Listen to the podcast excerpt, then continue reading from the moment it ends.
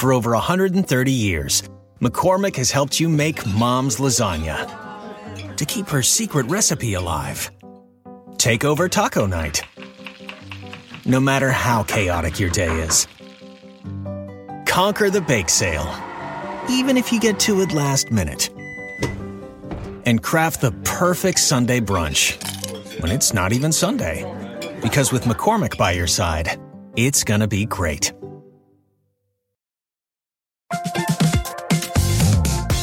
Guys, it's been a rough year. It's going to get rougher, and you deserve a little treat for not going insane yet. You could head to the local tiki bar and tell the bartender, do your worst. But we have a better idea for you, which is pick out something from the Crooked Store. The store is stocked with tons of new merch. It's perfect for the spring. And classics like the Friend of the Pod tees that you'll be wearing long into the next administration or the next fascist dictatorship, depending on how things go. Pick up a new tee for the warm weather ahead, a mug that'll remind you to stay involved this election year, or a hat celebrating your favorite pod. Go to crooked.com/store to shop. Fiery Twitter threads and endless news notifications never capture the full story. That's why Audie Cornish is talking to the people actually living the headlines on CNN's weekly podcast, The Assignment with Audie Cornish. And as you know, Audie was on Keep It recently, and she is fucking fantastic. It was a stellar interview. Listen to that before you listen to this, because I love this podcast too. From examining how therapy has taken over the way we talk to each other, to finding the line between espionage and modern surveillance, no topic is off limits. New episodes of The Assignment with Audie Cornish drop every Thursday. Listen wherever you get your podcasts.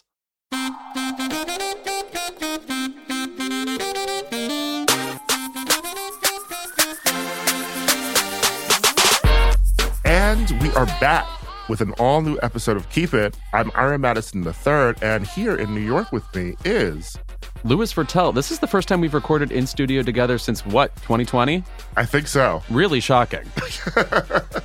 I remember at the time thinking, oh, this is going to really ruin things that we can't record in the same room together. And now I'm back and I'm like, this is alien. What? Your laughs are hitting me in the face. I'm so distracted. I can't think straight.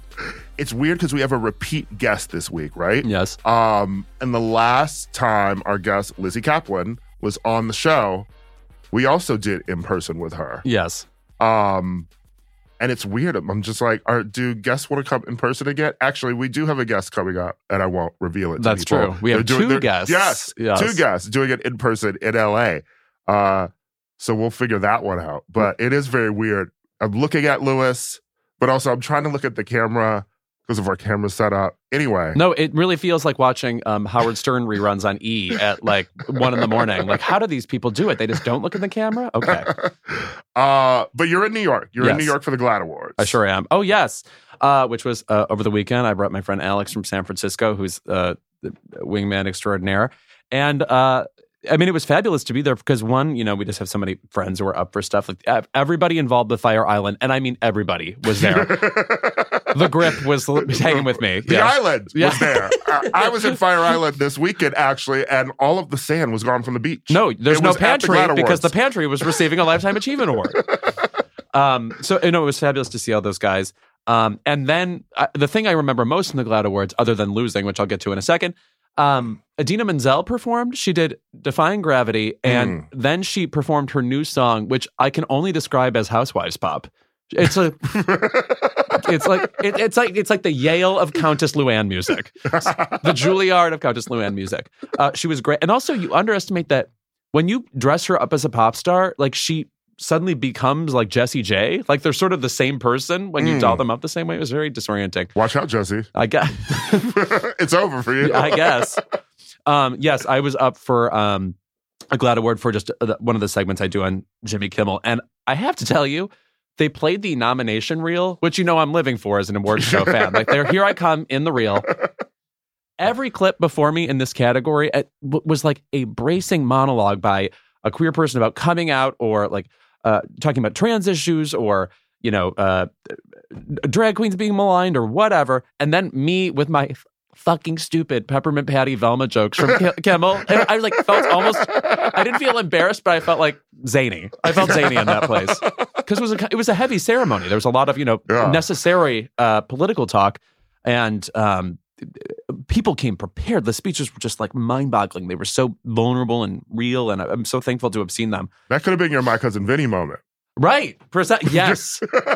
Wow. I never thought of myself as the Marissa Tomei in this lineup against these radical Vanessa Redgraves and Miranda Richardsons. Right. You lost to The Problem, which my friend... Jon Stewart, yes. Yeah. You know, I have a couple of friends, Jay Jordan and Lucas Tim, who work on that show. Jay Jordan works on that show. I didn't know that. Yeah. Very funny comic. Truly, one of the last few people who tells jokes. It really... Jokes and then references and, yes, things I value. Correct. Yeah. It's not about, can you believe how weird I am? Yeah. That's a keep it for another day. Hannah Gadsby? Oh, I have to bring her up in regards to the new Kylie Minogue single. You'll see. No, it looked lovely. It was a lot of fun. You know, at least you were there. You know, I was also nominated for a GLAAD Award, technically, because of that Marvel comic that I wrote. Do you think Marvel invited me? I think they kind of flashed. They did a whole section where they just flashed through the categories they weren't going to present. I think that was one of them. Comic books. Yeah. They're like, we don't give a fuck. You're right. Right. It's not a reading crowd, okay? We're gay.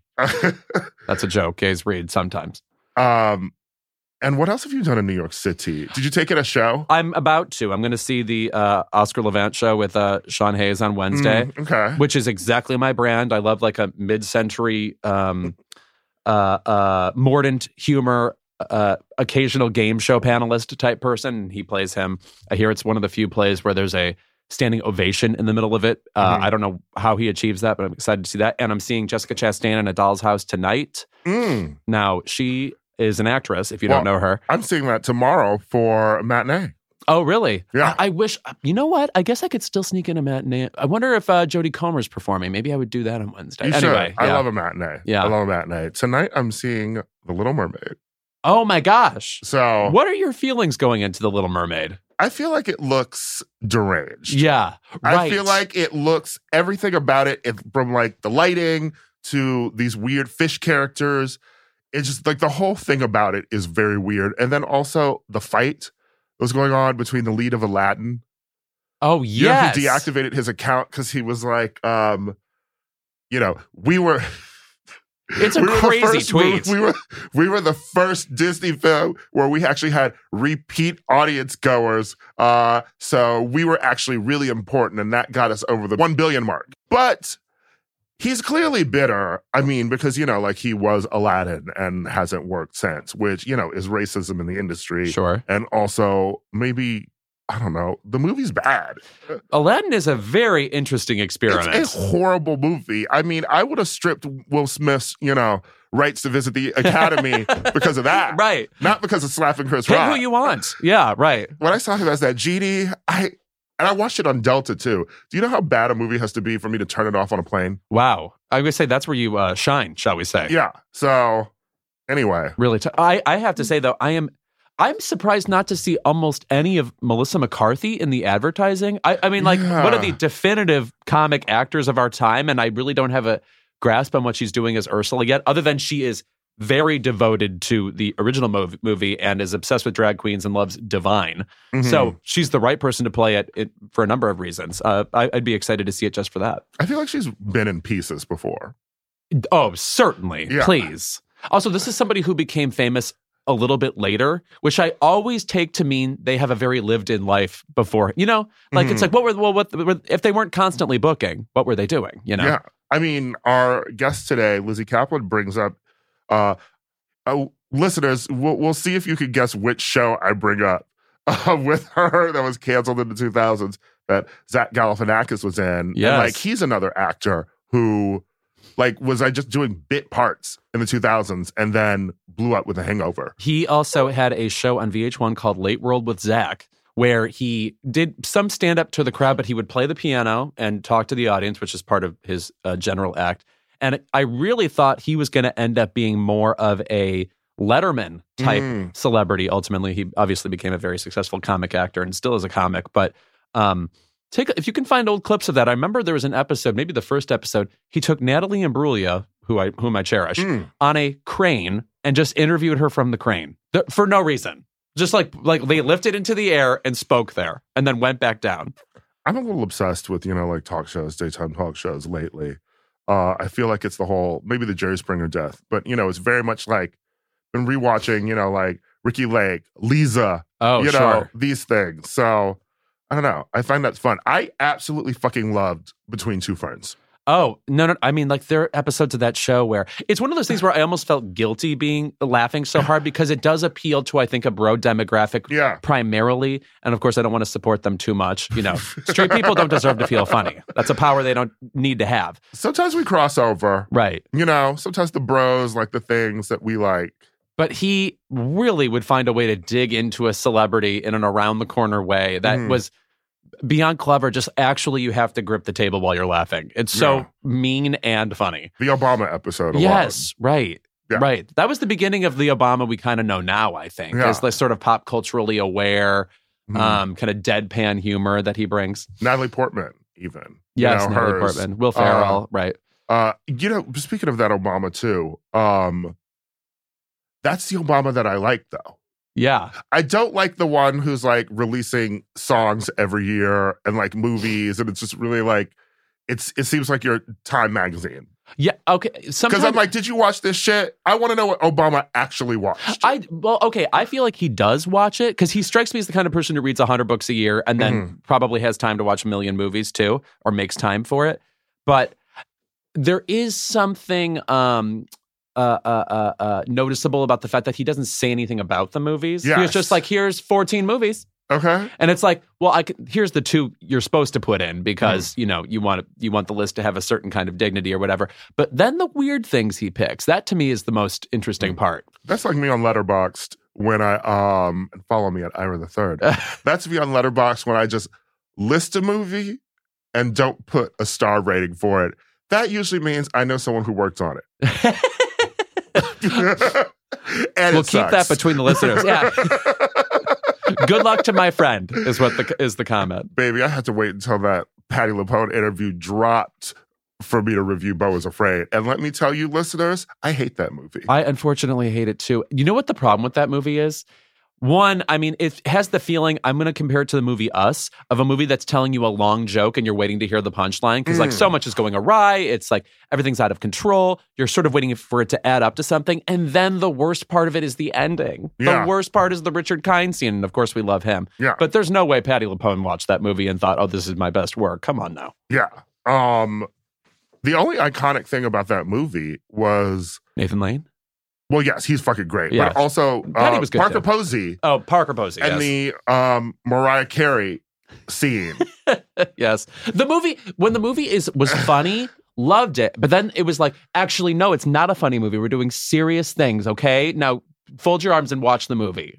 I'm like, girl, it's 3 hours long. Get back to the funny. It also started very tense and horrific and funny. And I was like, okay, I was strapping myself in for, you know, a ride. I love Ari Aster. Yeah. You know, like I love Hereditary, obviously. And I did not realize there's a contingent of people who don't like Midsommar. Oh, my brother is one of them. It's come up before. Yeah. All right. Well, I think your brother needs to come on here. Yeah, say it to our face. But I fucking love that movie. And maybe it's because those two are also pandemic movies for me. Uh-huh. I've went through like my whole like A24 like horror movie thing during the pandemic because I had never really watched them. I watched like The Witch. Sure. I watched Hereditary. I watched Midsommar. But I watched them all within the same span of 3 days. So like it was just fun. Yeah. I loved it. A clump of weird. Yes. Yeah. And I like Midsommar because it's like, I think what's scary about that too is it's daytime. Yes. No, which is one of my favorite things in horror movies. I think my favorite setting in a horror movie ever is just the midday parts of the original Halloween when she's like walking home from school and like, oh God, is there something behind the hedge? Because, you know, in the middle of a suburb, there's no noise. Yeah. So there is like this weird, unexpected horror quality. Also just reminds me of growing up and being afraid of literally everything. I was one of those kids. I mean, Halloween when Michael Myers is like behind the laundry. Yes. Behind like the laundry line, watching her. Even the original Scream, you know, where it feels like they're being stalked even when they're just like at the store. Which I do think is one of the worst parts of the movie. Like, girl, why is he by the popsicles? In costume? It's 2:30.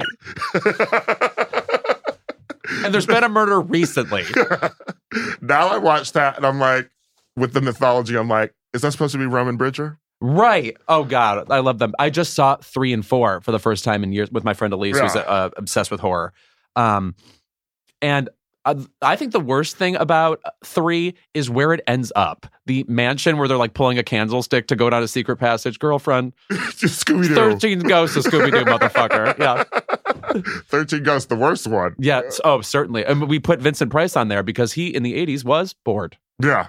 13 Ghosts of Scooby-Doo where they were like, you know who we're going to get rid of? The dyke. That faggot with the ascot. Yes, right. Oh, yeah, it was just Daphne? Daphne and Scooby and Shaggy. They were like, what if the gang wasn't all back together? Interesting question for nobody.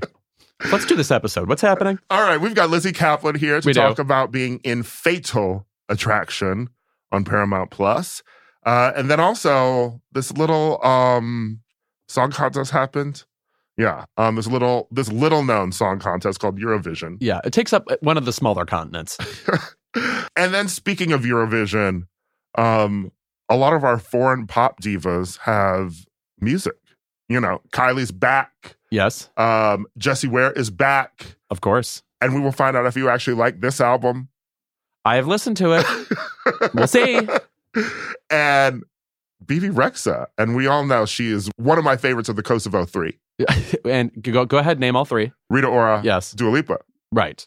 Wow, you would put Bebe Rexha over Dua Lipa. I said one of my favorites. Oh, okay, wow. Sorry, not my favorite. Bold stance. Yes. One of my favorites. We know Rita's number one. Yes, all right, well, all right. So just, okay, I'm doing the math on this, and you didn't say anything. Go ahead.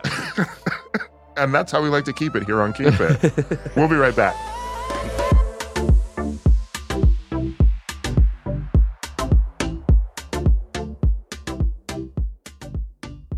The Crooked Store just released a new twist on our classic Call Congress merch. Louis, you can announce that you're in your Calling Congress era with new tees, tanks, mugs, and mouse pads. Okay, great.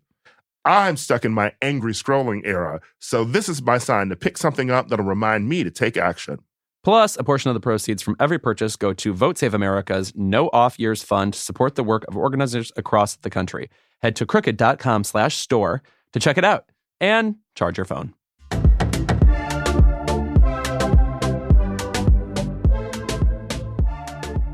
If you were looking for all the glam, elegance, and music that the coronation did not deliver, then you were probably watching Auravision this weekend. Yes. That's right. Rita Oravision, as she named it because she opened up the ceremony earlier in the week. And let me tell you something about Rita Ora at Eurovision. It was kind of great.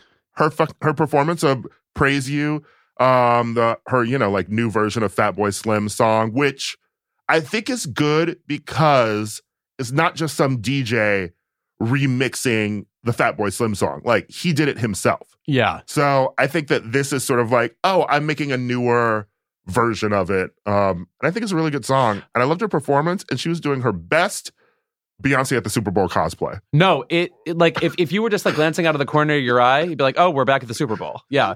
She even did the laying on the ground thing that Beyonce did at the Super Bowl when she lays on like the glowing stage. I was like, girl, you grabbed her wet shake-and-go wig from Parkwood and slapped it on. You know what I have to say about that song also is that, you know what's always a good idea? Remaking a song where the original vocal is not meant to sound that good. Mm. Case in point, when Mario did the Just a Friend remake, did you know that it sounds way better when someone can sing really well? Okay. No shade to the late Biz Markie, but... You... You know what? You might have that impression in you. The premier Biz Markie impersonator. He really does. Part of his vocal in that song is like the old woman who swallowed a fly. Like, ooh, yeah. Look up the Muppets on that one. That's also... It also makes me like that song a bit more. I was never a big Praise You fan. Me neither. It was everywhere. It was in 1999, which is, of course, one of the great pop years and the great VMAs that year. Mm-hmm. So I think of it as part of this halcyon pop period. But yeah, and the video was really good, but it's one of those songs like, what would I compare it to? I like this song a little bit better, but Dirty Vegas Days Go By, where it's just, oh, you need to put a silly, moody song in the back of your Hyundai commercial or whatever.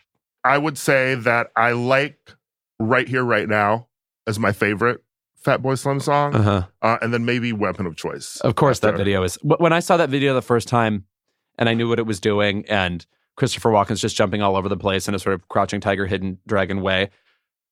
It's just like, God, they nailed it. It's like an unforgettable video of that time. Yeah, Moby, but good. Right.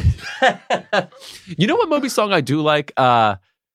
We Are All Made of Stars, with that video with the like 18 celebrities. I think Ron Jeremy's one of them. He just got like all these like surreal life type celebrities in a video. My favorite Moby moment is the weird beef with Eminem, where Eminem had like someone playing Moby sucking his own dick in his video. Right. Yeah. And then Moby actually stormed out of the VMAs, and you saw, and the storming he did looked like a character actor playing Moby. I was like, is that really him? The last time I saw Moby, he was DJing at the Abbey. Are the Abbey for a Hillary Clinton fundraiser hosted by Jon Favreau of Crooked Media. That's both amazing, and I'm going to be sick. Anyway, Eurovision 2023 happened. I managed to tune in while I was in Fire Island. Mm-hmm. And let me tell you, Loreen, Tattoo, pretty good bop. Pretty good. I do think that song, this is the one that won Eurovision. Mm-hmm. Sweden now tied with Ireland for most wins, I believe. Mm-hmm. And she herself, Loreen, has won twice before representing. Yes. I do like it. I do think it has the feeling of a song that has won Eurovision before. Well, let me tell you something. I heard Tattoo and I said, when is ABBA going to see her in court? Because that song is literally The Winner Takes It All. Also, by the way, if you know anything about that hologram show, you know they show a hologram of all the ABBA members now because they're still alive. So watch your back, Lorraine. Anna Fried is ready to fight. My friend Chris Aragon and Chris Schleicher, they're both there, and they just saw ABBA. And Aragon was texting my group thread about seeing ABBA at a hologram show. And everyone else who didn't know about it was very confused. They were like, an ABBA hologram show. Are they dead? No. They aren't. They just don't want to tour. They're like, we would love to make $1 billion, but we're lazy. We have to tend to our garden. So what if we figured out a way to not be there? The song is good, but it wasn't even my favorite of the ceremony. No, I have to say, the Finnish song, which I thought was going to take the whole thing and ended up falling into second, that was really good. Israel was great. I loved Israel too. Yeah. I generally speaking, I like when a Eurovision contestant goes for broke in terms of either silliness or at least personality, because a problem with Eurovision that I think maybe alienates a lot of American listeners, not that I care what they would think generally speaking, is that there tends to be a sameness. Like there's like, they're all anthemic in the same way, or the song like becomes emotional in the same way. And so that song, which is pure adrenalized bubblegum pop, really spoke to me. And I also fucking loved Austria's song, which is called Who the Hell is Edgar? And it's a song about how the pop star is possessed by the ghost of Edgar Allan Poe, and how anyway, the lyrics are just like whiz bang and hilarious, and I just love a literary reference, unexpected. Who the Hell is Edgar is famously what everyone said when they read The Cask of Amontillado for the first time. Amontillado? Yeah. Amontillado. A cask of armadillo? Yeah. I can't pronounce words. I would also say that, a lot of the Eurovision songs tend to sound like maybe like winning American Idol songs. Yes, or the single that doesn't do as well. Yeah. I'm talking about Before Your Love by Kelly Clarkson. You know what I'm saying? Yes. No shade to the writer, Kathy Dennis, who also gave us Toxic and Can't Get You Out of My Head. Yeah, but like, I don't know. Remember, also like, This Is My Now. Yeah, every song at Eurovision is This Is My Now. Yeah. Every song. Maybe Diane Warren needs to hop on over to Eurovision. Right. Almost everything Diane Warren writes, the sentiments are at least the same as what competes at Eurovision. Yeah, if you're familiar. Better. Yes. By the way, I just want to say that on Jeopardy Masters recently, there was a whole category about Diane Warren, and the $2,000 clue was talking about this Robert Redford, Michelle Pfeiffer movie I wrote a song for, and none of these Jeopardy Masters could identify Up Close and Personal. Wow. Yeah. Where is the education? Our schools are failing us. That's what I feel. I thought we're set, no child left behind. Now we have to talk about the I was going to say host of the ceremony, but it would be more accurate to say ringmaster, because this woman is off the chain, Hannah Waddingham. She and Graham Norton were clearly drugged. I mean, they were clearly. And having the best time. I mean, speaking of like American Idol, you know, like if you don't watch Eurovision or you're not familiar with it, you do remember American Idol, though, where like Ryan Seacrest, and back when he even had Brian Dunkelman with him, right? It would be the most ridiculous stalling tactics or like pushing to commercial, you know? Like, right.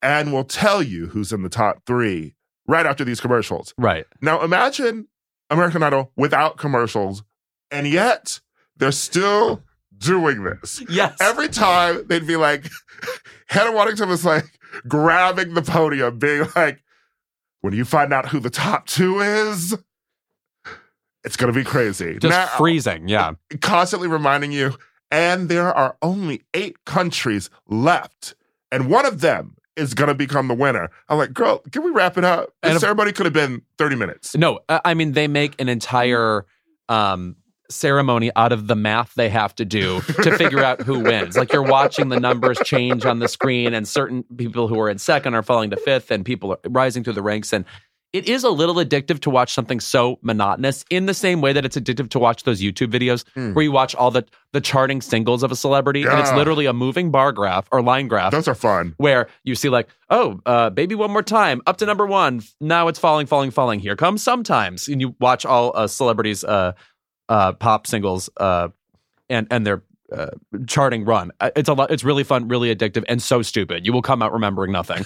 But yeah, Hannah Waddingham, she is basically what happens when you trap somebody in the West End for 20 years. I mean, my most overused word, zany. No one is zanier, and I don't feel like we have any zany celebrities anymore. And she just loves to pop off with a huge smile, a huge laugh. Mm-hmm. I was reminded that she judged Drag Race UK, and there's somebody put together a supercut of her best moments on it, and she's just giving devious looks at drag queens as they walk by, sort of sensing a colleague, I believe.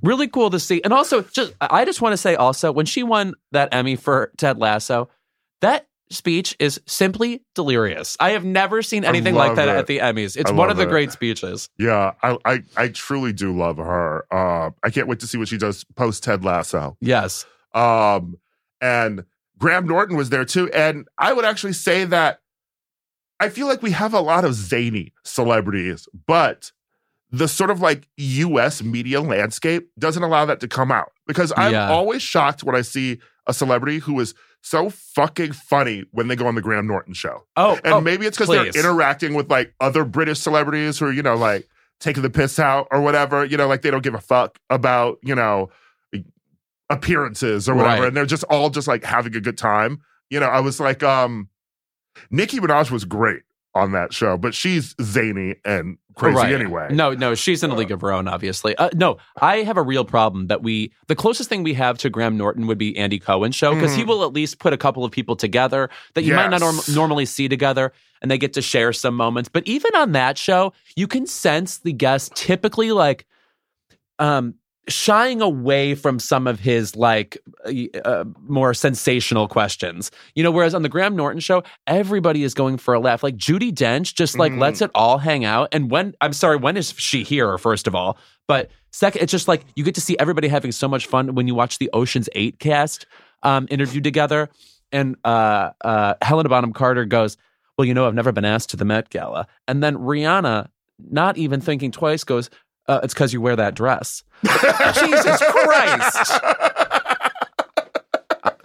I mean, I say this with affection to my job. You're not going to get that in Jimmy Kimmel. You know what I mean? We need to get some sort of Graham Norton-esque show in the U.S. He just rules. I love him. I love the energy he brings towards interviewing. I find that very like life-affirming. And it needs to be a gay man. Also, the Watch What Happens Live difference is, you know, like not everybody knows about like Housewives. You know, like the celebrities who come on. Yeah, that show is always going to be more niche than it probably even wants to be. But it is really fun when like, you know, a celebrity is on who, and we know like Jennifer Lawrence has famously loved like Bravo and Housewives, but like when you get another celebrity on who for me at least, like when you don't know that they had watched it and they actually are obsessed with it. Yes. That's really fun. Yeah, that reveals something about them too. Because like why in an interview would you ask them about some show they watched? You know what I mean? So it's nice that they have a kind of a conduit toward that in there. Yeah. Speaking of, I'm guest hosting for Andy next week on Sirius XM. Oh, really? Yeah. Are you going to do an offensive impression of him?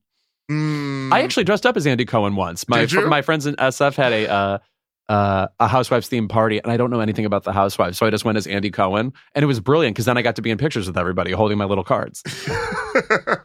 And that's really what you love anyway, right? That's right. Yeah. I like sprayed paint in my hair. It was cool. Being in pictures with little cards. Yeah. That's how I would describe Louis. I'm like Wink Martindale, you know what I mean? Throwing the break and asking you trivia. Anyway, I guess that's Eurovision. I mean, it really was so much fun to watch. I just love the weirdness of the ceremony. Like the Oscars, I love how long it is. Mm. So I like that it's gaining some steam here, and it's getting people like Rita Ora involved. Madonna performed once. It is one of her all-time worst performances, if you want to look that up. Ooh, the song Dark Ballet. Ooh, oh, it's like you punched me in the stomach. It's also so much fun watching people like from different countries.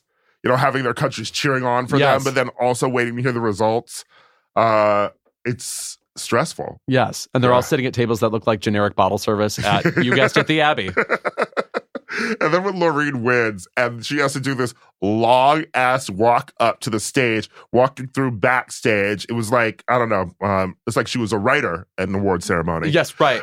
No, by the way, if I had won at the GLAAD Awards, the FloJo shit I would have had to do to get to that stage. Dancing through people, jumping over Idina Menzel. I'm not saying that the GLAAD Awards already know who's going to win. Yeah. But most of the award shows that I've written for have been queer LGBTQ awards. Yes. And I have written speeches for winners. Oh, yeah. No, I do seem to notice they were going right to the teleprompter with some of those wins. Yeah. I don't want to make any rash suggestions, but... And just like American Idol, once Loreen finally gets up there, they're like, now we're going to let you go and get ready to perform your song one more time. Yeah. You better be weeping as you sing this hard-to-sing song. Which reminds me, lastly, of just the cruelest thing that we used to do in America in the 2000s. You know, I mean, sure, Guantanamo was bad. Okay. But... you sound like a real historian right now.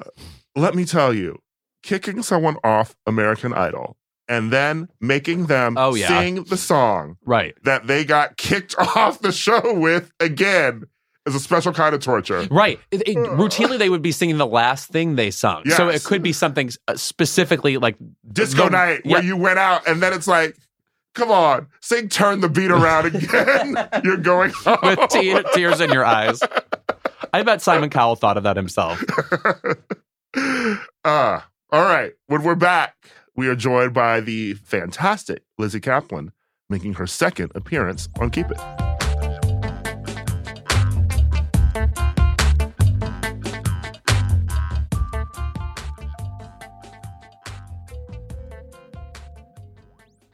How about Cap'n Crunch's Crunch Berries with breakfast?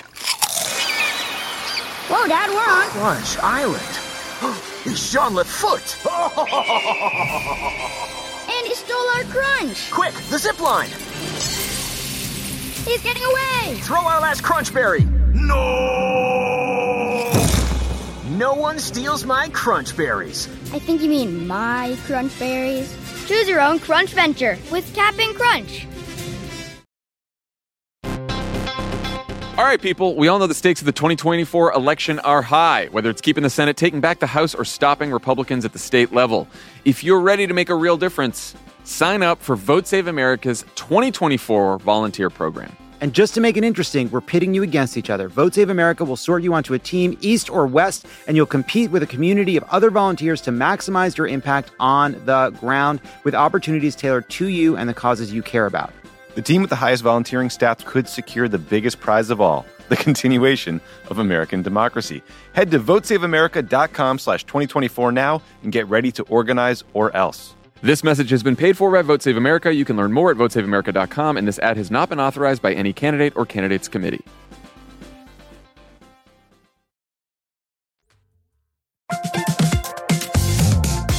Guys, it's been a rough year. It's going to get rougher, and you deserve a little treat for not going insane yet. You could head to the local tiki bar and tell the bartender, do your worst.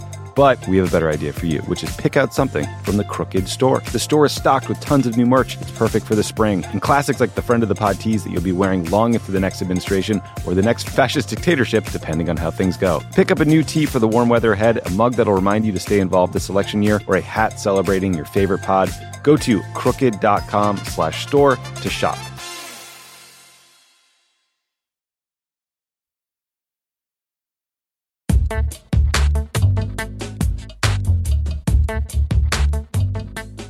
You know, we have an icons-only policy when it comes to Book and Keep It, and today is no different. You know her from all of your favorite shows, Party Down, Masters of Sex, and Fleischman is in Trouble, and now you can catch her in the thrilling and seductive Fatal Attraction, where she will not be ignored. Please welcome back to Keep It, the incredible Lizzy Caplan. Hi. Hi. Hello. Hi. Lizzy Caplan, this is your second time taking over for a Best Actress nominated role in recent years. You were Annie Wilkes on Castle Rock, which is why you were here the last time you were here. And now you're jumping into Glenn Close and Fatal Attraction. And, you're not playing it the same way as her at all. So it's crazy to even really compare the performances. That said, talk about the intimidation level. I mean, do you think like, oh, God, like, did you worry about even like the shape of your hair going into this performance? Funny that you mentioned that. One of the things I wanted to do was I wanted to have a perm, not quite Glenn's level of perm. Yeah, yes, but like her achievement. Yes. Yes. Quite an achievement. I mean, I dig it. But yes, I wanted like a little nod. So I got a perm for the first time in my life. And then I got COVID 2 days after. And then at the end of COVID, my hair was straight again. It was really weird. Yeah. Well, luckily enough, they permed Joshua Jackson clearly in the series because his hair in those original flashbacks was wild. They gave him Michael Douglas. Yes, Michael Douglas. Yes, I was just saying there's no such thing. You can't have an erotic thriller unless at least one character has Gavin Newsom hair. There has to be a slick back quality. Yes, those were definitely the boys we were raised on, the men we were raised on in the erotic thriller sphere. But yes, the intimidation factor was obviously very high. The assignment felt a bit different than Castle Rock because that one, I really did want it to feel in line with what Kathy Bates did. But then the Fatal Attraction, you're right. It's so different. It's set in a different place. It's set at a different time that it didn't make as much sense to fully steal as much as I could from what Glenn so impeccably did. Mm. Now, were you a fan of like the film before? Did you have to like rewatch it? When you rewatched it, maybe were you like, wow, I forgot this even happened in this film? I had rewatched it maybe a couple years before, just coincidentally. I love the film. I love the film.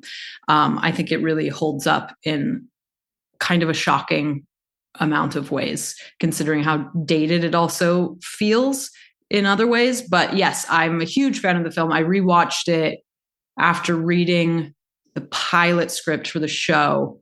And I was reminded again how great. And I love it. I love it. I think it's scary and sexy and all of the things that you want it to be. And then for Castle Rock, I watched it I watched Misery constantly. Mm-hmm. And for Fatal Attraction, I would just kind of dip back in every once in a while.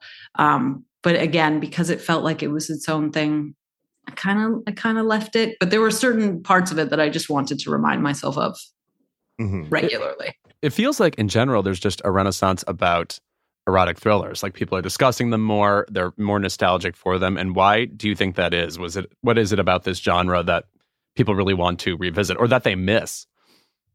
Yeah, I think culturally we've really moved away from that. It was such a thing in the 80s and the 90s.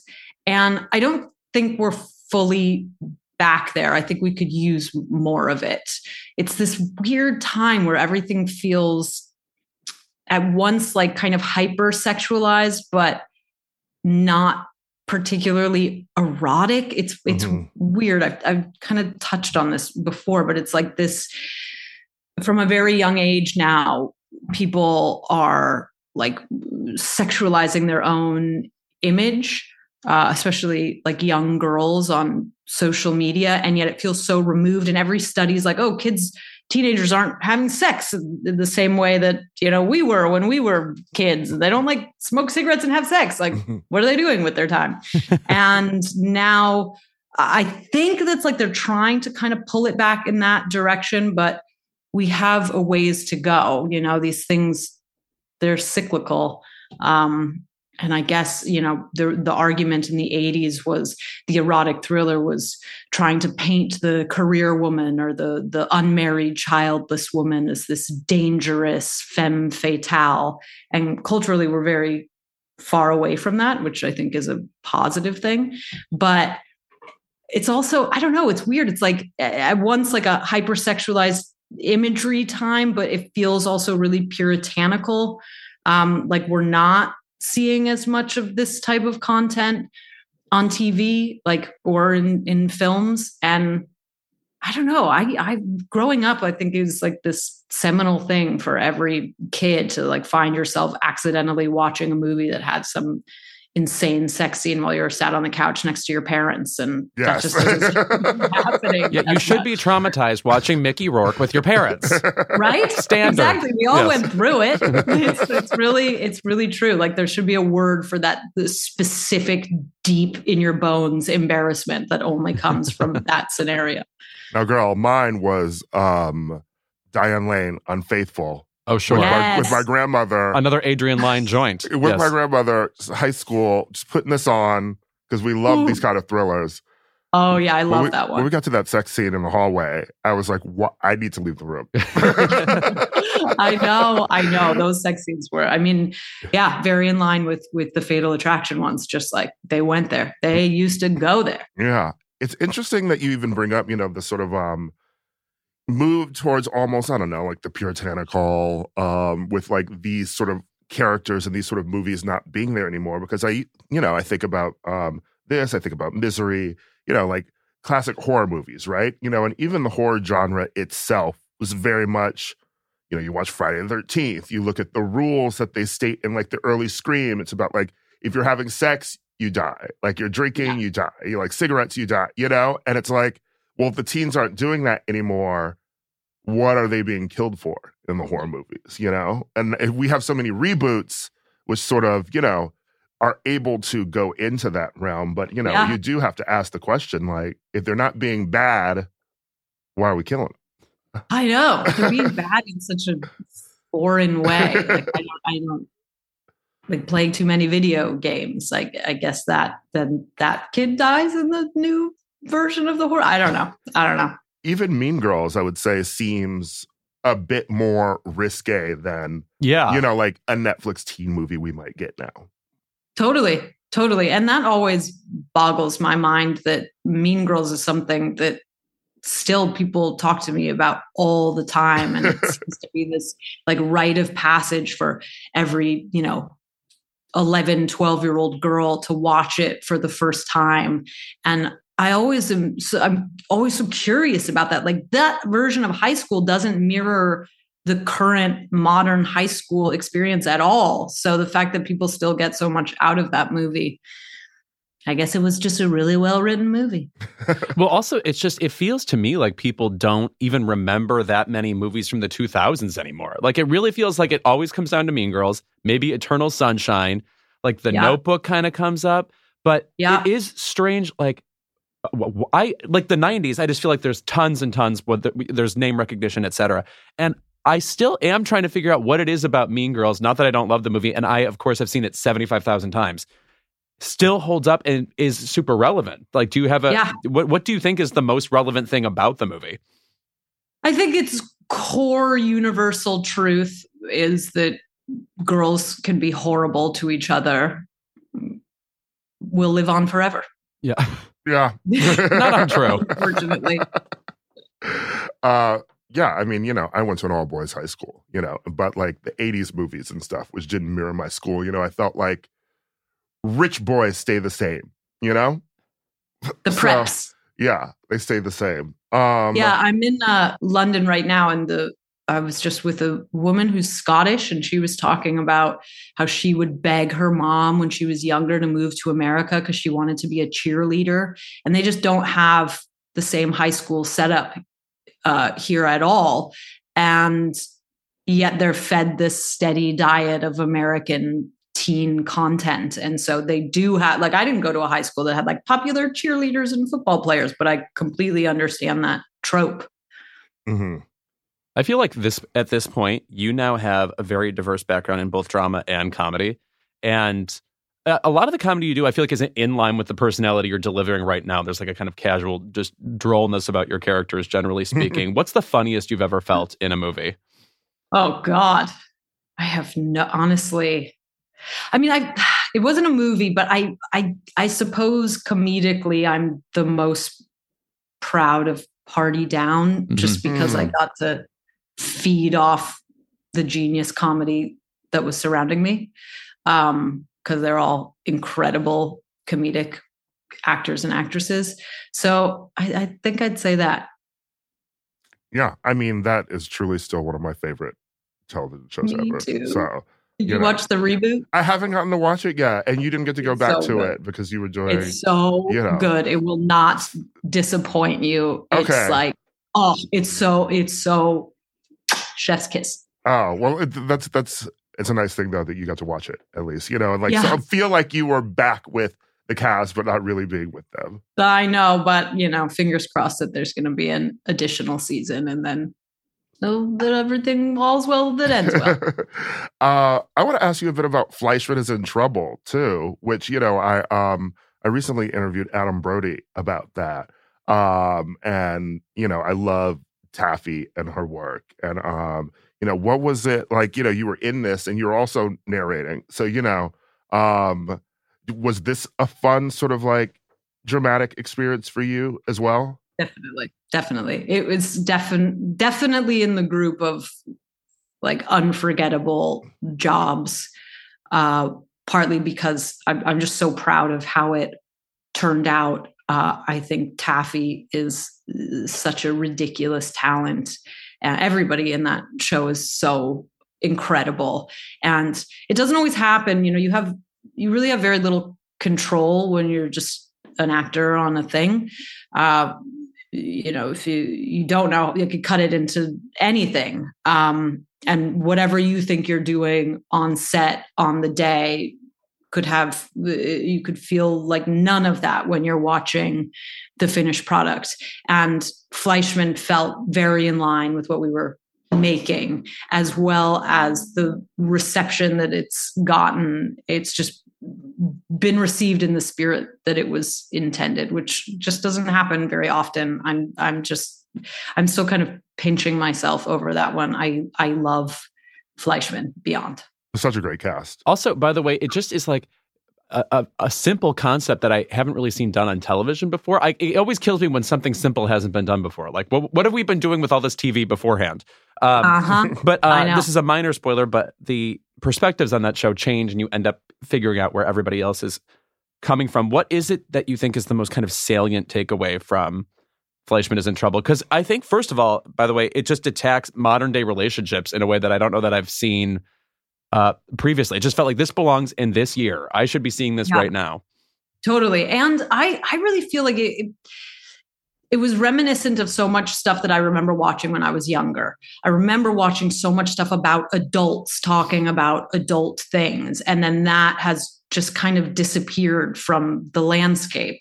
And I think there's a place for it. We're all this age. We want to see stories that are about people our age thinking about the things that we're thinking about. And so it felt almost revelatory, but I think it actually just reminded me of some bygone era. And the amount of conversations I've had with friends and like people from my deep past who came out of the woodwork to talk to me about it, because I think it really hit a nerve with a lot of people. And if you happen to know somebody in it, then you want to talk to that person like about that nerve that was hit. So I got numerous emails and texts and calls. And so I've talked about it with people at length. And it does feel like there's something in there for everybody that's this age. And I'm always pleasantly surprised to hear like between which rib that we stuck the knife, because it's different for everybody. Like some people who've had, a traumatic birth story, they really, really identify with the Rachel Fleischman character with Claire Danes, or, somebody who has really focused on her career over her family and all of the guilt and shame that's placed on women who make that choice, which is still a viable choice for men.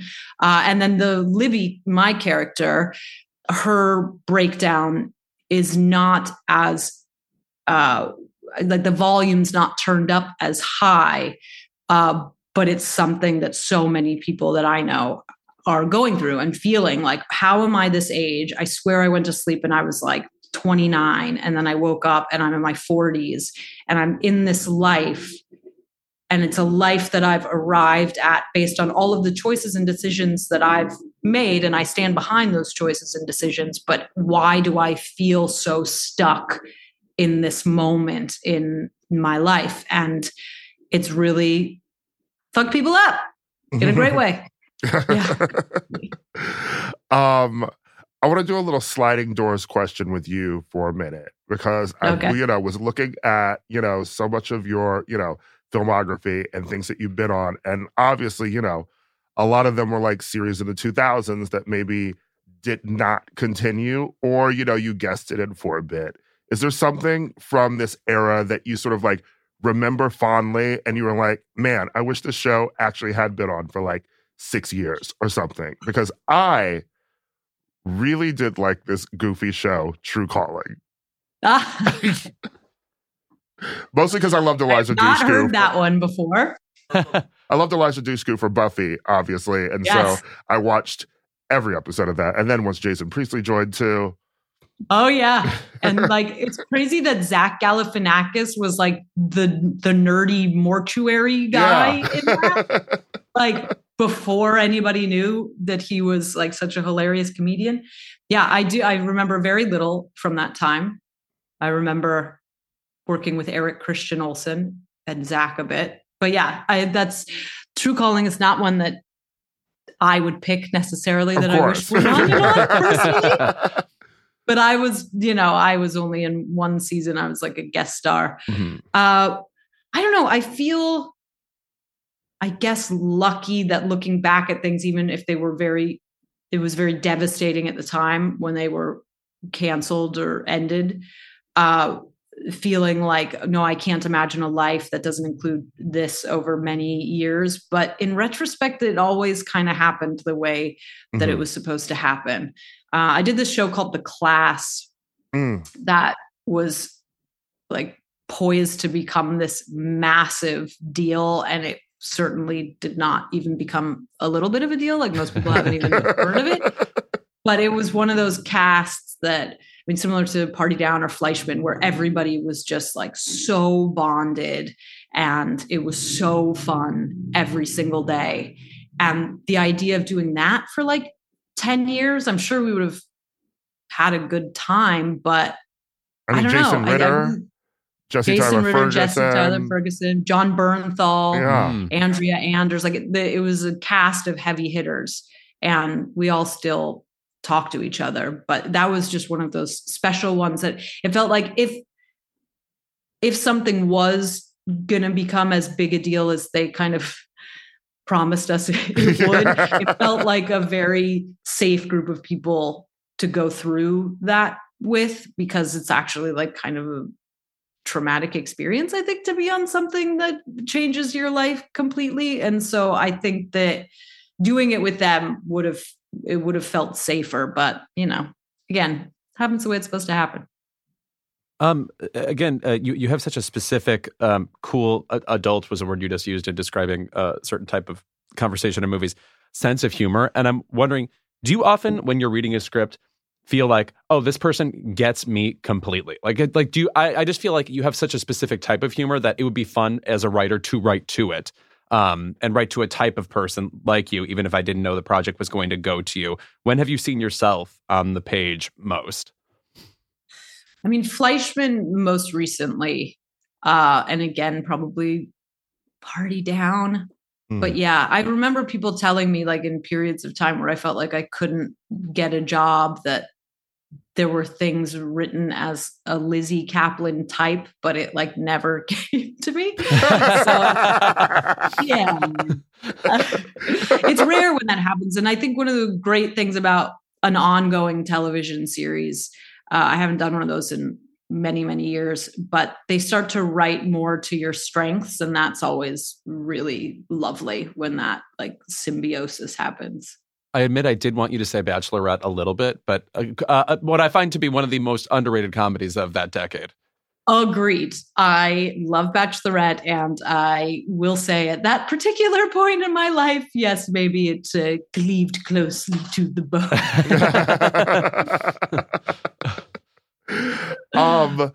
You know, you're doing Fatal Attraction now, and, you know, you've done so much different, you know, sort of like comedy stuff, you know, like, what do you feel like you want to maybe conquer next? Like, is there some sort of project that you're like, no one sent me this, you know, or, you know, what are you hoping to do in the future?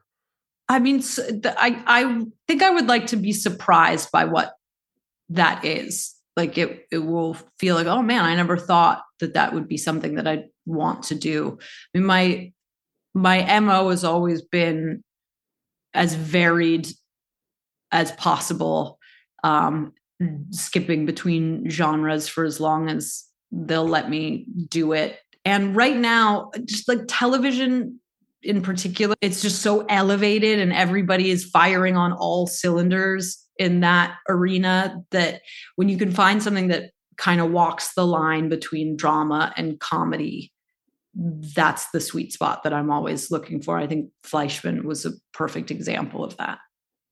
If I may, I think the next Best Actress nominated role you should step into is Jill Clayburgh in An Unmarried Woman. I feel like that hits all the hemispheres of maturity and adult conversations and heartbreak and also big city kind of Fleischman level vistas. Right. I haven't seen that in so long. I need to rewatch that. And yeah, set it up. Pitch it. Jill Clayburgh, we're praying to you. Shine down on us. Yes. I'd do it. Well, I mean, even speaking of that movie, and, you know, you were talking about you had watched Fatal Attraction, you know, sort of like by happenstance a couple of years before you'd even got it. Like, what kind of movies do you just sort of sit down to watch, you know? I've had to fly a bunch, and, you know, sometimes you end up on a plane that has like this incredible library of films. In the past couple of weeks, I rewatched most of Eternal Sunshine, which you brought up. What a movie. Mm-hmm. Holy shit. Like, obviously, but it had been a minute since I watched it. I'll always watch Gross Point Blank. Always. Oof, yes. I just rewatched one of my all-time like top five faves, also on a plane, and I was like fully sobbing openly. Terms of Endearment is one of my, I mean, like, oh, please. Deborah Winner's birthday is today. Please. Oh my God. Yes. You've said the magic words. I wouldn't give just to like be in the same room as that woman. I love that movie. I love her so much. And then, like, for whatever reason, it's like a double feature in my head, Terms of Endearment and Postcards from the Edge. Like, why aren't we making those movies anymore? No joke. Also, Shirley is so fabulous in both of them. Shirley has an amazing scene on the phone in Terms of Endearment. And I have to say, I know that, like, we still find ways to insert these kinds of scenes into TV shows, even though they're less realistic nowadays. But man, do I love amazing phone acting. Real skill. Please, you know. Real skill. Yes. Yeah, when my husband and I were, when we first started dating, I was talking to him about those two movies, and we had gone to see some art exhibit where a woman just did pencil drawings of the backs of women's heads, like their hair. They're really gorgeous. And he's like, he wanted to commission this art piece. He took screen grabs from those two films. And the artist was like, no, they don't really work. I can't really see. So he got a hair person and like two actresses to come. And this woman did their hair like Shirley MacLaine in both movies, and then Meryl Streep and Deborah Winger. And then he took photos, and I have these, like, this triptych of Shirley MacLaine in both, and then Deborah Winger and Meryl Streep. It's like my prize thing. What a gift. I can't think of a better thing. Yeah. I'm like holding, that's so awesome. That's so specific. Yeah, he gives good gifts. Yeah. Very good. Yeah. Well, thank you so much for being here. Thank you guys. Lizzy. Yeah. I feel like I need to go. Well, now I need to go watch some Deborah Winger film. Oh, yes. Shadowlands, so good. Yes. Yeah. I'm also a big fan of Shadowlands. Also, we rarely have repeat guests on here, and unfortunately, Lizzy Caplan, you will be coming back a third time. We do so that, just be aware. Jill Clayburgh. Yeah. Unmade Woman. Yeah. Yes, that's exactly right. Thank you, guys. Yeah, thank you. Thank you.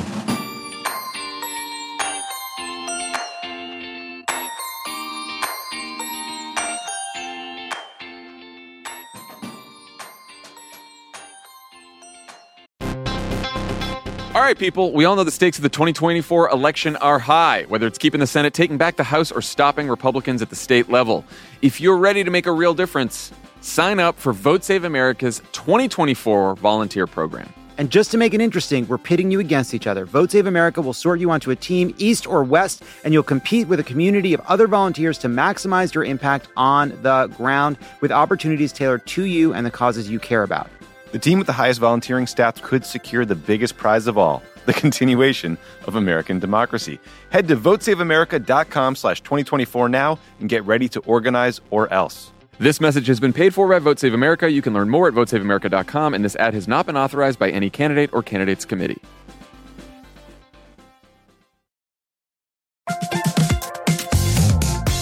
Guys, it's been a rough year. It's going to get rougher, and you deserve a little treat for not going insane yet. You could head to the local tiki bar and tell the bartender, do your worst.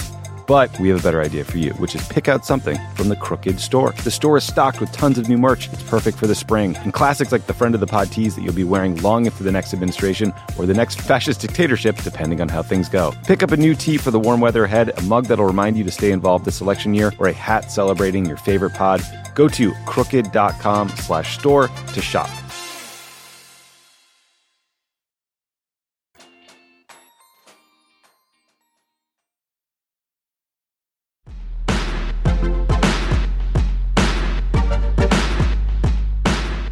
Don't call it a comeback. Kylie Minogue announced a new album. Rita Ora performed at Eurovision. Beyoncé's back on tour. The pop divas are returning this spring. In honor of them, let's get into the state of pop and what we're listening to now. Starting with Miss Kylie, finally, is coming back. I say finally, even though disco dropped during the pandemic, but it just really feels like that album is lost in time. Whenever I listen to it, it feels very weird. Oh, it slams me right back to, oh, you're hanging out in a silent house with your friends. The only four people you're allowed to see.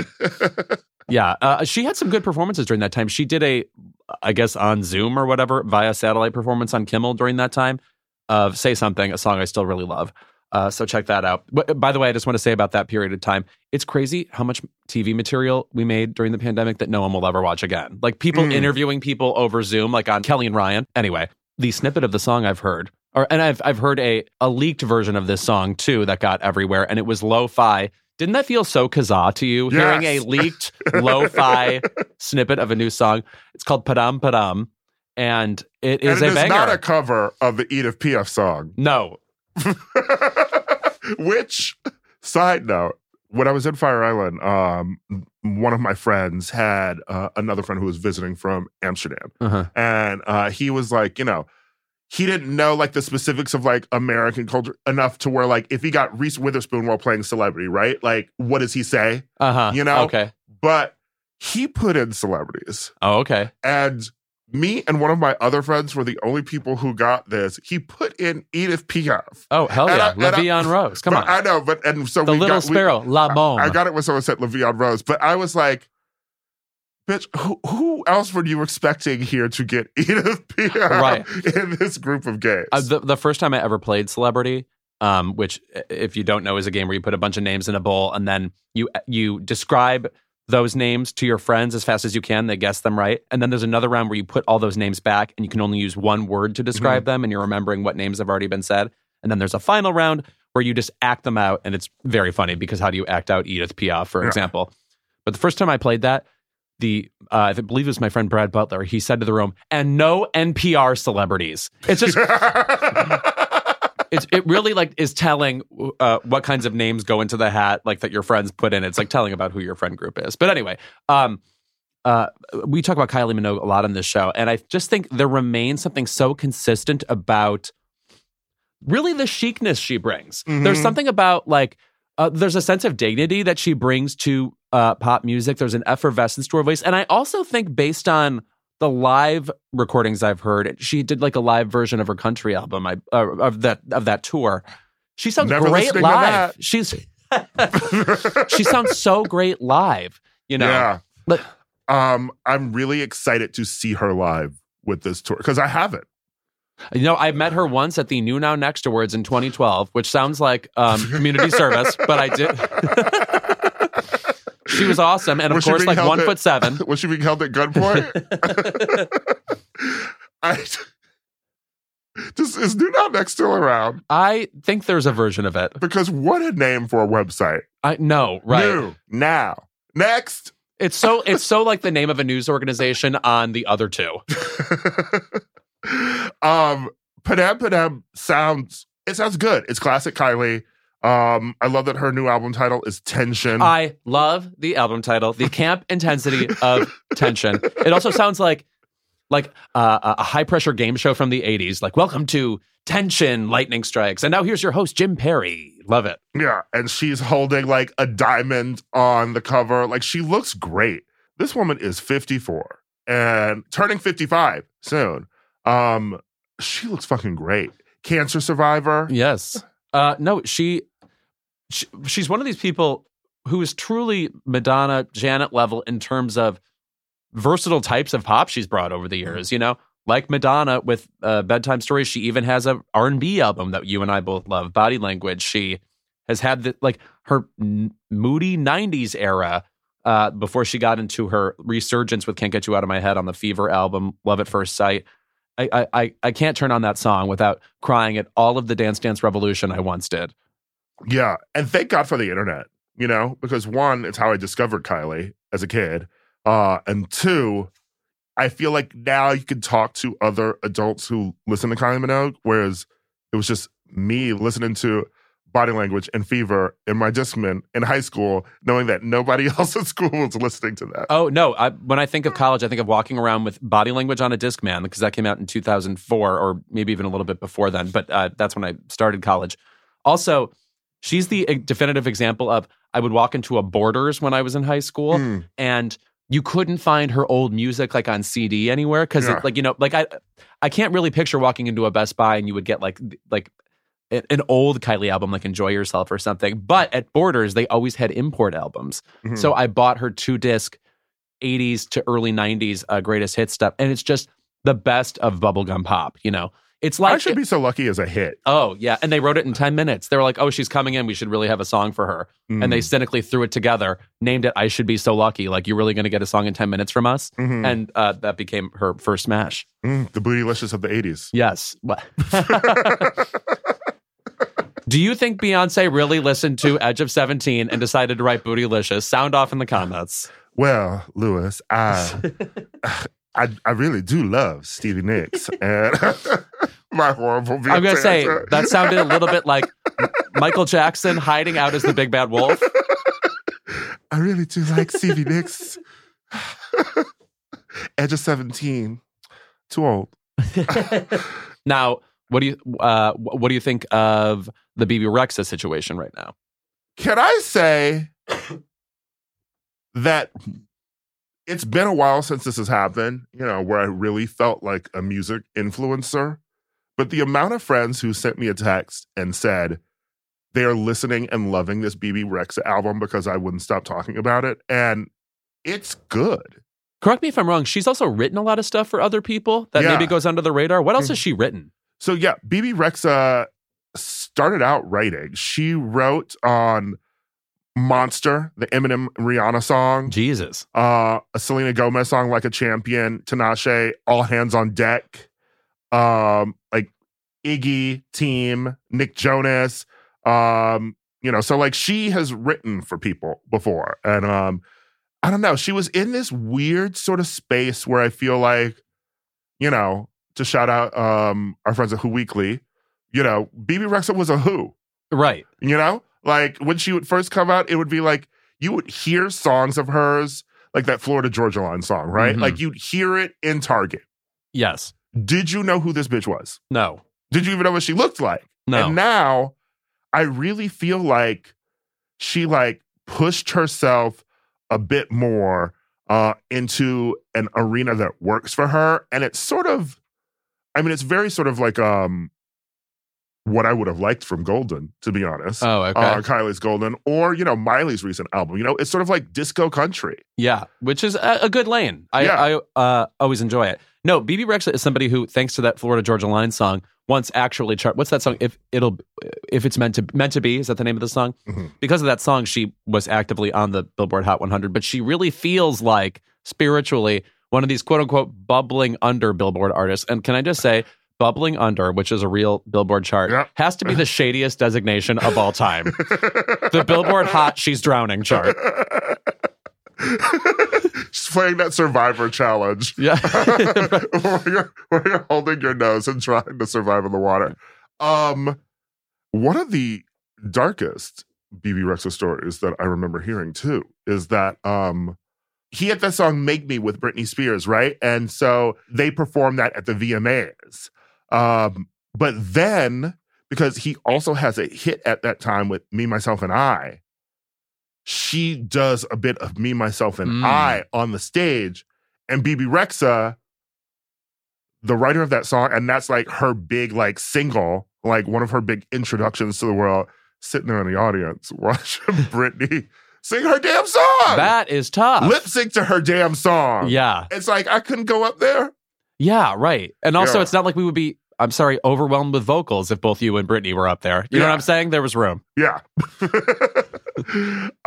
Anyway, I just, I don't know. I feel, it's weird to feel like proud of somebody you don't know. Yeah. But she seems like she's like worked really hard to get where she's at. And the album, I think, is really good. I was putting it on this weekend for friends, and they were like, who the hell is this? I feel the same way about the Jessie Ware album. She is sort of hyperbolically rising in queer spirits. I feel okay, like, now let's get to it, bitch. Because now, back to the bitch that had a lot to say about what's your pleasure. Louis, what's good? Okay, I will still say, here we go. I think I like this album a little bit better. I think it's a little bit more amped up. I think she's very... sophistication oriented and almost like adult contemporary, really. So it's going to have a pacifying vibe. Mm-hmm. That said, you can't be too pacified when you're, you know, wanting to roll tits and dance. So it still, to me, feels like it belongs in the lounge at the club or the lounge of the hotel and not really on the dance floor. But I do like certain songs on it. I like the humor of it so much. And by the way, because she's so funny. Yeah. When you listen to her on her podcast, it's like, oh, she's this like knockaround gal. I still would say that I think that her music is even loungy. I think it's so horny. It is horny, but in the way that a lounge should be. Yeah. So like, even when you say adult contemporary, I'm like, the good adult contemporary, yes, though. Right. You know, not like now that... I'm not talking about like Kathy Lee Gifford's attempt at an album or whatever, you know, yes. Or the fact that like later era Backstreet Boys albums are now all of the adult contemporary charts. Right. You know, I'm talking about like the adult contemporary that we grew up with, yes, that our parents were listening to. It was just people being horny with horns and piano, and, you know, it's very, you know, caught up in the rapture vibes. I would maybe compare it to the album Erotica or something, which is supposed to have a kind of cabaret, loose adult vibe.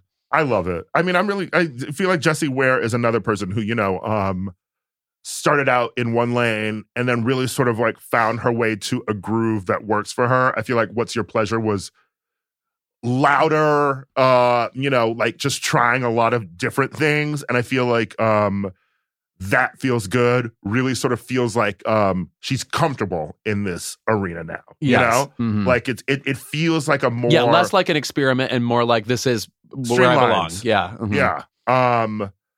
I really enjoy... I just love listening to a Jessie Ware album from start to finish. Like, it's fun. And she's so great in concert. Oh, yes. No, I saw her live and she had... I think just like 4 dancers with her. Actually, the setup was not much different than what I saw of Janet's new tour. Yeah. You know, just like a couple of dancers, and it's not like the most athletic movement I've ever seen, but it was like captivating. You did not look away from what she was doing, and she was working hard, and those dancers were fucking amazing. Yeah. And I mean, she's coming out there dressed like she works in HR too, you know? Like, she has a long dress on, you know? And she's moving.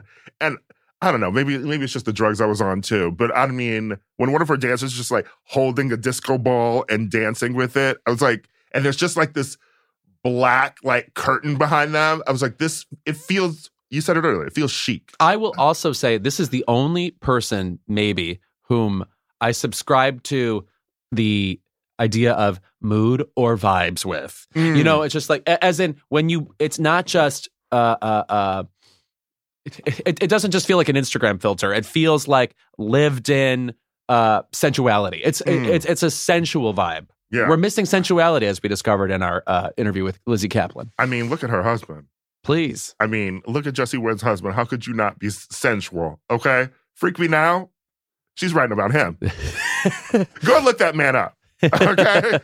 That is a hot white man. I don't know if I've seen him. I will. As for, obviously, you know, Beyonce is on tour, and I am still in hiding. Meaning? I am avoiding everything that has to do with the Renaissance tour, also, which is very hard to do. Because everybody is filming that, and everybody's posting it. Everybody's filming it. Everyone's posting about it, whether or not they were even there yet. And I'm just like, whatever happened to mystery? And also, it's just like, really, the whole thing will be spoiled for you. It's like a Broadway show. Yeah. You know what I mean? Like, it happens in a specific order. They're not substituting things out. Taylor Swift does that a little bit, but that's even just a song, you know? Yeah. Now, she has been dropping some songs from the set list. I don't know the set list, but my friend said I would be pissed if these songs were dropped just because of the stadiums letting fans in late or something. So let's get it together. Okay. Let's get it together. I need to get the whole set list when I'm in Amsterdam. I hope a month. My prayer is that she still does a bit of Soldier, which I love more and more as the years go on. I think it's the best Destiny's Child song. It's a really fucking good song. The sexiness of it. Kelly is so sexy in the song. Michelle is so sexy in that song. I will say I have seen a couple clips, not a performance, of some chicanery. Oh, meaning? First of all, the gays attending in Brussels. There's this video going around of someone smoking meth out of a pipe in the audience. Excuse me. Just dancing, like, in the crowd, videoing themselves, and then you see the meth pipe. What are we doing? You're smoking Tina in front of Miss Tina? Miss Tina was at that show. You're smoking Tina in front of Miss Tina. I hope Julia shot them. I need to put my organs back in order. I can't believe that. Yeah, Beyonce's the drug. You know what I mean? Like, you don't, if you're on TV, I you know what? I don't have an opinion about that level of drug. It's very crazy. So yeah. I'm sorry to all those who were around that, I guess. Yeah. Hope everybody had a nice time. God help you. Church works for people. Go to church. Anyone else you're listening to? Well, you know who we had on this show a few months ago, and I still think this song sticks with me, and I'm surprised to keep returning to it. And also, somebody keeps playing it at Barry's, so I hear it all the time. Can't Tame Her by Zara Larsson is a fucking great song. Yeah. She's got a new one coming out. Yeah. Do not sleep on that song. Listen to Can't Tame Her. Also, Ryan Beatty, who's like this queer songwriter, singer. He had collaborated once before with Tyler, the Creator, but the vibe is very like male Ethel Cain. Okay. Ethel Cain, nominee at the GLAAD Awards. She did not walk away with it. That would be Miss Dove Cameron. Was she there? No. They flashed through those categories. I'm going to see Miss Ethel Cain this weekend, actually. She's opening for Caroline Polachek. Boy Genius. They performed on Kimmel, and I snuck into the audience to watch rehearsal. You're not always supposed to do that, but, you know, I'm naughty. God, I love their energy. They're so fun. Yeah, they're really fun, which is interesting because I'm a fan of all three of them individually, but I have, two friends who stan Phoebe Bridgers. So right. I've seen a bit too much of Phoebe Bridgers in concert, and by the third time I was like, okay, y'all, I'm ready to go to sleep. It is very tranquil. Yeah, right. You have to really be zoned into the kind of sleepy conscience of Phoebe Bridgers. Yeah, but let me tell you something. Boy Genius is, that's barn stomping music. When you're a carnival barker from Oklahoma, which is actually often, I forget. All right, we will be right back with Keep It.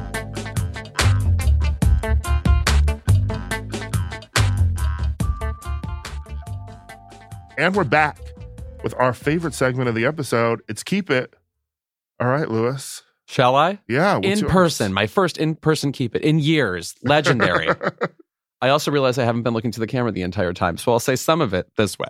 Anyway, my Keep It is related to Jeopardy, which, as I already said earlier, is having a Jeopardy Masters competition. 6 former major champions are coming back to play again and again against each other. It's a point system, and then eventually one will be declared the winner at the end. I actually interviewed 2 of them at a little USC panel, Amy Schneider and Matea Roach. They are so awesome and also great on social media. Go ahead and follow them. They've added one wrinkle to Jeopardy games on the Jeopardy Masters tournament that I find disturbing. Before the round begins, Ken Jennings says, "Now we're going to tell the viewers at home where the daily doubles are. Look away if you don't want to see." Girl, there is no suspense to knowing where the daily doubles are. People just pick clues at random. They're acting like they flipped the script with us.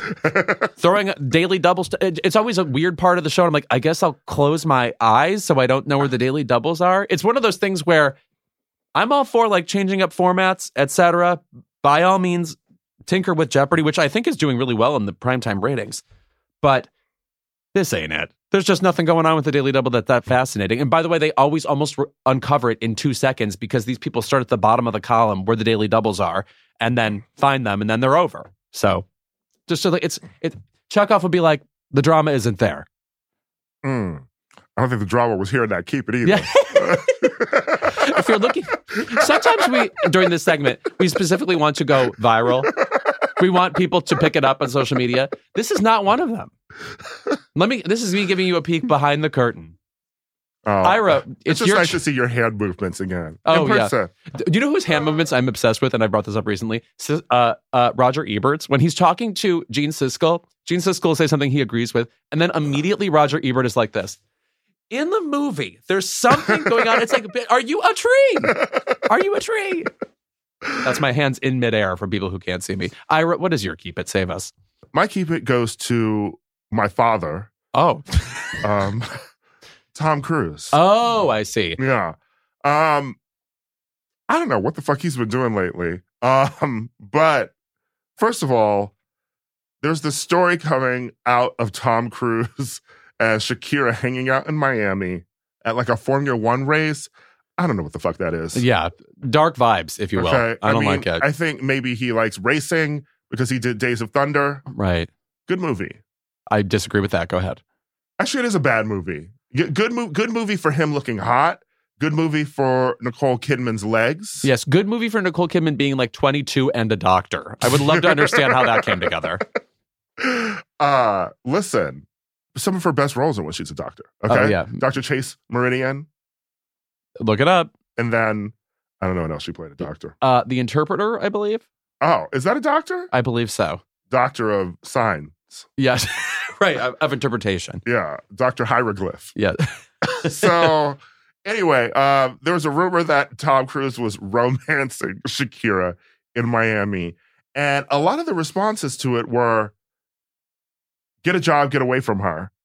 And let me tell you something. Shakira and Tom Cruise, I think that would be a sexy couple.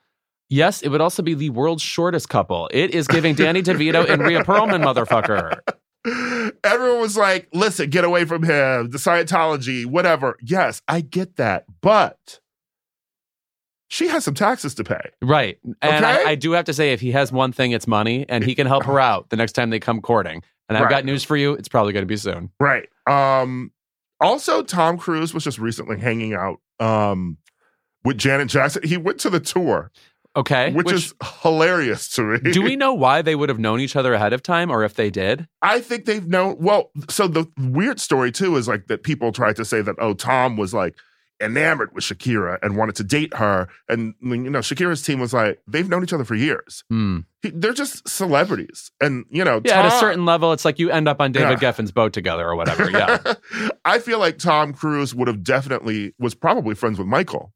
Oh, that makes sense. And also, then became friends with Janet through that. You know, I mean, I feel like it's very weird if you are a mega star from the like 80s and early 90s, and you haven't met one another, because that's the era where like you're still too famous to like, you can't go to the grocery store. Right, right. You know? I just want to say in this picture, Tom Cruise has luxurious and long hair. And you forget sometimes that with the jeans he chooses to wear, Tom Cruise is often dangerously close to looking like he's the lead singer of Fuel or Lifehouse. He's always dressed like Amanda Bynes and She's the Man. Right. He dresses like the manager at the Buckle who never left. Still managing this Buckle. Tom is also... Actually, now that I think about it, you know who probably introduced Tom Cruise and Janet Jackson? Oprah. Yes. Now, that's a very firm connection. I'm not saying he and Oprah have much in common anymore, but once upon a time. They were besties. Yeah, right. I wonder if they still talk. Yeah. He just seems so much more docile than he was in those days. Like, he's jumping off of airplanes and things like that, but not in a delirious way. It just feels... He feels very movie-oriented. Like, yes. Let's make the movies. I'm the king of the movies. Very movie-oriented, but also very, like, I don't know, like, niceties-oriented, manners-oriented. Yeah. Every time people meet him, they're like, he's unbelievably polite and generous and all these things. Or people who've worked with him or something. It's always, like, they get, like, a birthday cake or, like, something delivered from him every year. So... And I feel like that's very, like, Jackson celebrity. That's very, like, Beyonce does that. Mm-hmm. Like, one thing Beyonce's going to do, one day Beyonce's going to do is send somebody a flower arrangement. Yeah. Always like, congratulations, queen, to someone. So, I don't know. Maybe my Keep It is really to Tom Cruise hanging out with everybody but his own son. I do worry about the strings in that family and who's being attended to and who isn't. Yeah. I don't know. I love you, Tom. Right. Okay. One of the weirder things about me. Yeah, right. But, you know. Do you know when he always comes up? My friend Justin McBain, and I actually, my friend Andrew Wisniewski is also obsessed with this. We'll just send each other two celebrities and ask who's older. And you have to guess it. And then you sit there and reason through it. Tom Cruise is his baseline celebrity. He always compares other celebrities to him because he knows... Tom Cruise was born in 1962. Mm-hmm. So if you're comparing him to, like, Vanna White, you're like, oh, well, Vanna White started in the early 80s on Wheel of Fortune, so she's probably born in, like, 57. I'm kidding. I'm positive. I know she was born in 57. But this is a game I play with my friends. Girl, you knew it was Deborah Wiggers' birthday today, okay? Yes. That's just one thing you know.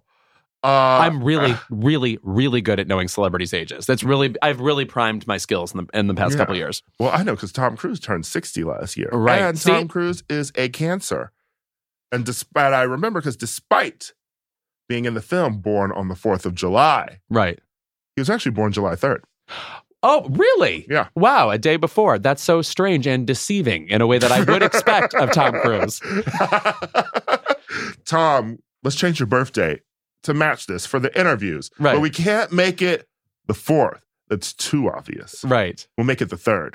Okay. So then he could joke and be like, ha, I just missed it. Right. I love the Marcel Marceau like gestures you accompanied that with.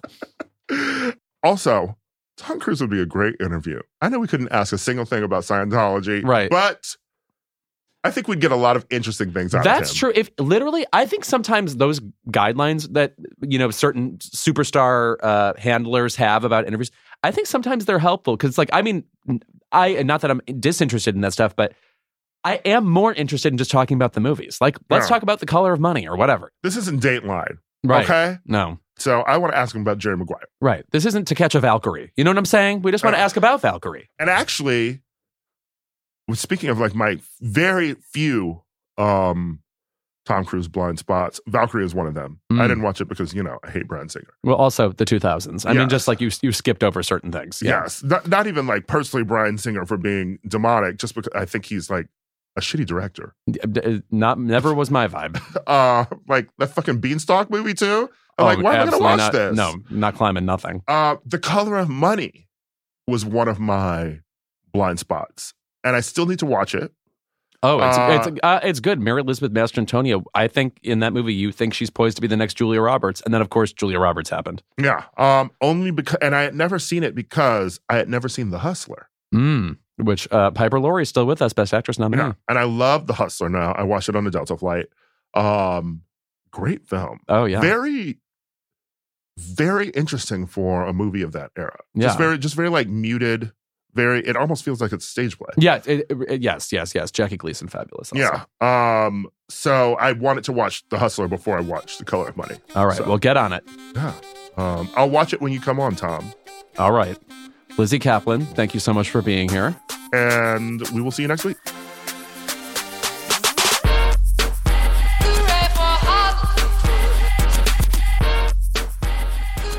Don't forget to follow us at Crooked Media on Instagram and Twitter, and subscribe to Keep It on YouTube for access to full episodes and other exclusive content. Plus, if you're as opinionated as we are, consider dropping us a 5-star review on your podcast platform of choice. Keep It is a Crooked Media production. Our senior producer is Kendra James, our producer is Chris Lord, and our associate producer is Malcolm Whitfield. Our executive producers are Ira Madison III, that's me, and Louis Vertel. This episode was recorded and mixed by Evan Sutton. Thank you to our digital team, Matt DeGroot, Nar Malconian, and Delon Villanueva for production support every week. And as always, Keep It is filmed in front of a live studio audience.